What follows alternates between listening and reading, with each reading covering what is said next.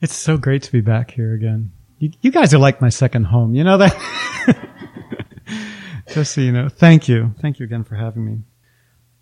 Um, I don't know if the title puzzled you. I want to taste all the notes. Yes, there's a double entendre there. Um, so I want to talk about wine. I want to talk about a lot of things. I want to start talking about wine. My parents uh, were both Italian immigrants. Um, I was just staring at the little trunk that my father brought over at the age of 11. I didn't realize my sister had it. Uh, my sister with whom I was visiting a week or so ago. So I was, I was actually thinking about this. And, um, when, um, when I was growing up in an Italian household, you know, wine wasn't something that, um, was, was, was banned by any means. Um, it was just a part of our of our meals, of, of our celebrations and all that. And I grew up with the same calculus about wine that I would say most wine drinkers grew up with. Red for meat, white for fish. And I can't eat pork, so, you know. um, and then I, I um, like a lot of us, I learned a little bit about um, about wine. I, I, wouldn't call myself an oenophile. That's your word for the day. All my students, by the way, get a new word every day. So your new word for the day, if you didn't know it already, is oenophile. O-E-N-O, file, uh, wine lover. Um, all oenophiles know that really the only calculus is to drink from the, the wines you like. And, and wine's complicated. Wine is made up of what oenophiles call notes, flavor notes. And some of them are, are kind of disgusting. I mean, from a, from a, if you isolate those notes, loamy. Who wants to sip something that's loamy? Right? Or you, you get the drift. But um, all of these notes go into uh, the finished product that a winemaker crafts into a really lovely accompaniment to a meal and to an occasion. Um, there's a musical parallel. Obviously, the word notes certainly has meaning in music, but uh, more specifically, the idea of dissonance and consonance. You know what? Um, can, can, I borrow the piano for a second? I don't play piano very well. You, you know what consonant is.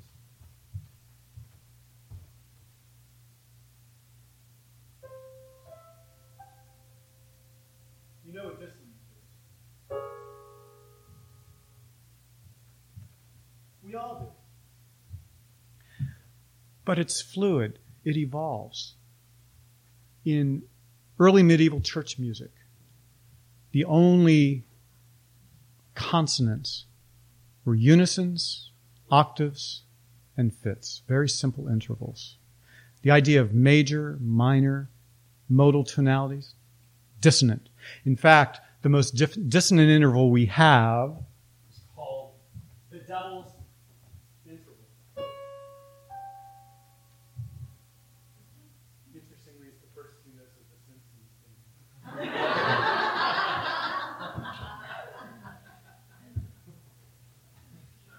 consonance is an acquired aesthetic. So is dissonance. We need both. You can't, you cannot have music that's entirely consonant. I'll, I'll just say this from a personal standpoint. I wouldn't make a very good living at it. You need the dissonance like a bas relief needs negative space to set off the positive space. I don't even like that analogy so much because it casts one as negative and one as positive, but they're opposites and, and, and dissonance is important. I alluded to this a little bit in last night's concert, but I was trying to tease people to come here today to talk more about it. The idea that um, the reason I get to swim in so many musical streams isn't this dilettante love of different musical traditions and oh I'm going to put this into my music I'm going to put that in my, no it's not that about it's not about that at all it's it's about immersion not not just surface swimming and how I get through all these different streams of music and and exploring all these traditions really boils down to three very simple principles and I like to say I apply them to all of the arts. I would say I even apply them in life, uh, particularly in my in my personal relationships. Um, the first one is unity versus contrast. We have to have something that unifies the the song. Those you know, if you were here last night, everybody knew the words to Andrew's song "Beyond Borders." That's the unifying element of it. The the verses are the contrasting element. Um, the other, uh, the next one is tension versus release. Yes, tension can be a good thing. Tension versus release. You know tension.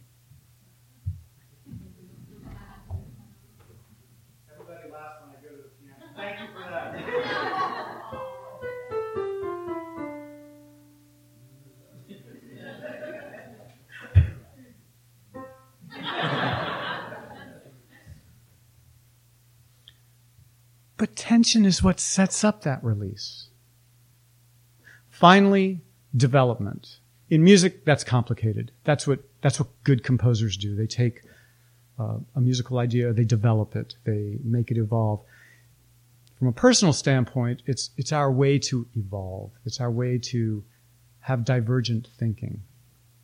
It's a way to consider another point of view. It's a way to add notes to our mix.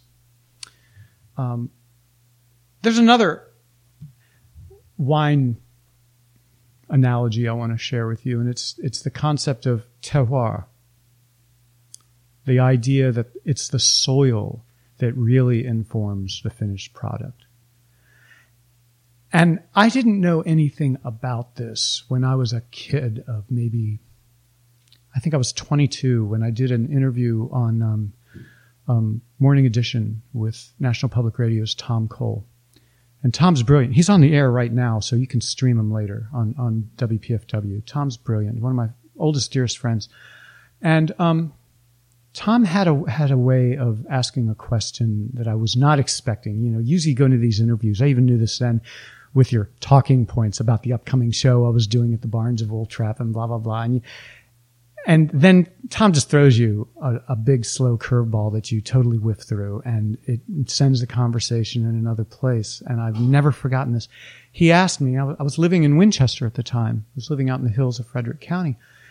And he said, this music that you and your band plays, you know, it, it has an almost pastoral sound to it. Does where you live, does living in such a pastoral place inform the way you perform and improvise? And this doesn't happen very often, but I was quiet for about five seconds on, on the air, on National Public Radio. and I said, Tom, I never really thought about it, but I think it does. I think on one level, it's a very sophisticated urban music that we were doing. We were so-called classically trained musicians playing this very sophisticated kind of improvisation. But yes, we were all living in this very you know, blessed place, uh, this beautiful idyllic place in, in the hills of, of uh, Virginia. And it definitely informed it. And I've never forgotten that. And I've tried to cultivate it to further the metaphor.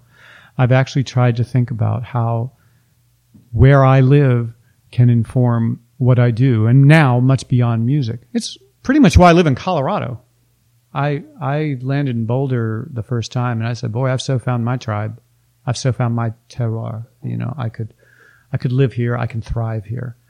And, um, you know, it's good to, it's good to snip the root and go transplant it in another place and see what else can grow. And that's, that's what I did. Um, so these principles, uh, these artistic principles and these, these growth principles, um, matter to not just me as an artist, but to me as a world citizen. And, um, I'll say those those uh, notes that go into my soil are complicated.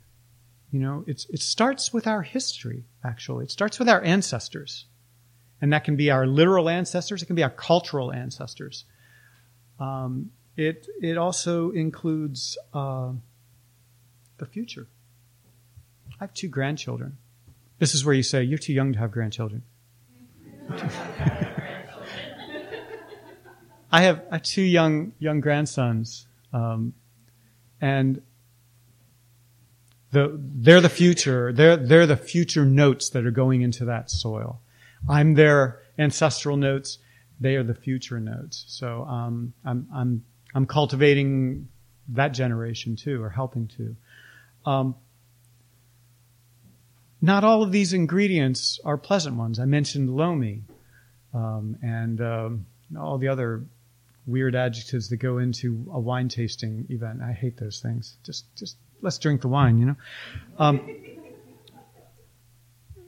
you know, they, and like like in wine, maybe in life, some of the ingredients can be as standalones, a little funky. You know, sorrow. Sorrow is a tough note. Um, I think sorrow is best absorbed into our soil as a as a side note to that joy. It sets off the joy, uh, like a bar, again like a bas relief. We have to um, we have to be present in both the sorrow and the joy. Um, I like to in, when I'm in concert, I'll I'll talk about an entity I totally made up called the cosmic messenger. I'll often introduce this one piece with an introduction, a story that's much longer than the, the song itself, the piece itself. But my idea is that there's wisdom every day to be found. Every day we can, we can find wisdom if we're open to it. But sometimes that wisdom isn't a happy note. You know, it's going to be a sorrowful note. I don't know that I have the answer to where the wisdom is in sorrow. Um, I'm, I'm of an age where there there are more sorrowful notes happening as as people in the generation ahead of me and my generation are passing. You know, there's sorrow, but then again, they're part of that historical terroir as well. So I I try to keep present in both of those things. Um, I'm a sports fan. I still follow the Capitals. I only go to one Avs game a year. It's when they play the Capitals. I have a friend who works at the can and, and I get tickets. Well, like many of you, that, that morning, uh, you know, it was a, it was a late night for, for, for me because uh, just, just watching the sheer joy of this town when the Capitals won the Stanley Cup. I remember when the Capitals first were born so I, I can really appreciate the fact that this happened. There was a lot of joy in our household. Um, and I, I'm not exaggerating when I say there were tears of joy. I, I was that joyful. I was that moved by watching this group of teammates uh, share with each other, right down to the 26th person who sat most of the season. And a mere hours later, somebody else I really admire, Anthony Bourdain, kills himself. And I was equally moved to tears. I don't watch a lot of TV, but I love the irreverence that Anthony Bourdain brought to a lot of things that we all take too seriously, like food and wine and music. And um, quick digression: there's six degrees of separation, right? I actually have a connection with each of those entities. My, I, I was once married to somebody whose brother sharpened the skates of the Washington Capitals. and Anthony Bourdain, in one of his last episodes, conducted an interview on a tandem bike. And about four years ago, uh, there's a there's a series called um, Take a Seat where you the host is on a tandem bike and, and he gets different people to ride on the bike and they visit cultures and talk about music and, and some of my music wound up in in his uh, documentary uh, in North Africa. So I was I was, okay. There's a little, little six degrees of separation in those two entities. Uh, never got to work with Anthony Bourdain. I would have loved to. I have a feeling we would have had a lot to talk about. But I thought because I, I, was it was so recent. I was actually thinking ahead to this conversation I want to have with you, and I thought it's you really have to appreciate what joy brings to sorrow and what sorrow brings to joy. It's what gets us through each of them. if all we have is joy, we're going to be um, complacent. We need that. We need that uh, sidebar to to kind of uh, balance it out. And I think the key for me is not to um, mitigate sorrow or over exaggerate joy, but just be present. That, when you think about it, that's all we can really ask of ourselves to just be present, be in the present moment, the present tense. The present is tense, right? So, um, rather than than hide from it, let's let's be there for it. If you study yoga, you know a little bit about what I'm talking about. Um, it's about acknowledging every moment for what it is. Uh, lastly, I want to wrap up, and I brought my little device here because I couldn't print this morning. Um, I want to read you something. I'm a huge Dave Eggers fan. Dave Eggers, anybody read him? Yeah. Um, but I, he had me with a heartbreaking uh, story of staggering genius. That, that's just a great, great place to start with Dave Eggers. He wrote an editorial for the New York Times a week or so ago, and I just want to read this passage from it. With art comes empathy. It allows us to look through someone else's eyes and know their strivings and struggles. It expands the moral imagination and makes it impossible to accept the dehumanization of others. When we are without art, we are diminished people, myopic, unlearned, and cruel. Okay, why did I bring that up? um, we have found ourselves in a time and, and uh, under an administration that has not had one artistic event in its White House. I'm sorry, I don't count Ted Nugent. This is by design. For the reasons I just mentioned. If you, if you really are present in an artistic moment, you're going to probably at some part of that moment be made a little uncomfortable. I hope, if you come to one of my concerts, I hope you're not entirely comfortable. Tension, release, I just got through talking about that. Um, if it's, if art is going to make you uncomfortable, if it's going to raise the specter that you might be dehumanizing a segment of the population, you're going to not go to great lengths to have those artistic events in your White House. Um, and that's not just the big White House, that's each of our houses. I go to a lot of places where I try to bring art to places that don't have art anymore. Um, we're very lucky here. I'm very lucky in Colorado. There's a big wide space in between that ain't so lucky. So um, think about that as you um, ponder all the myriad things you can do to um, have an artistic moment, be it a concert or an art opening or a poetry reading or anything. Um, you're doing more than just supporting the artist. You're actually shedding a little bit of light. You know, um, art, I like to use the expression turns the crystal. Driving across from Colorado, I, I was playing leapfrog with these very severe thunderstorms. And, and so I had to keep the radio on because I was literally being surrounded by tornadoes and I needed to know where they were, which is kind of silly because I didn't even know what county I was in most of the time, but I felt like I was doing something. But um, that meant I got to listen to some Heartland radio and people saying things like, We are a country of laws. We have, these people need to obey our laws. We know who these people are.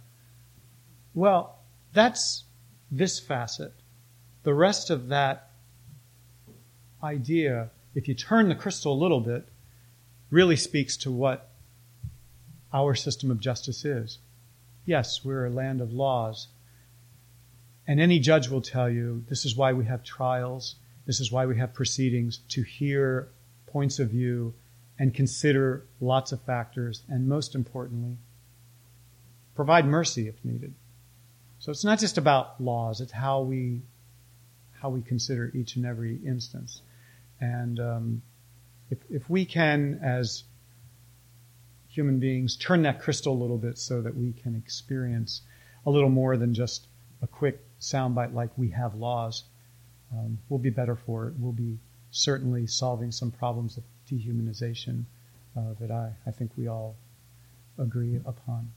I'd like to finish um, with a, a piece of music that's real important to me, one of the most life affirming pieces of music I ever came across. I learned it from, I didn't write it, I learned it from jazz saxophonist Jim Pepper, who was, until his death in 1991, probably this nation's only well known Native American jazz artist. And he wrote this piece um, from his Kaw tradition in, in northwestern U.S., in Oregon and Washington, the Kaw Nation. Um, it's called Witchi Tai To. And I'd love to invite my dear friend Andrew McKnight up to, um, to play it with me.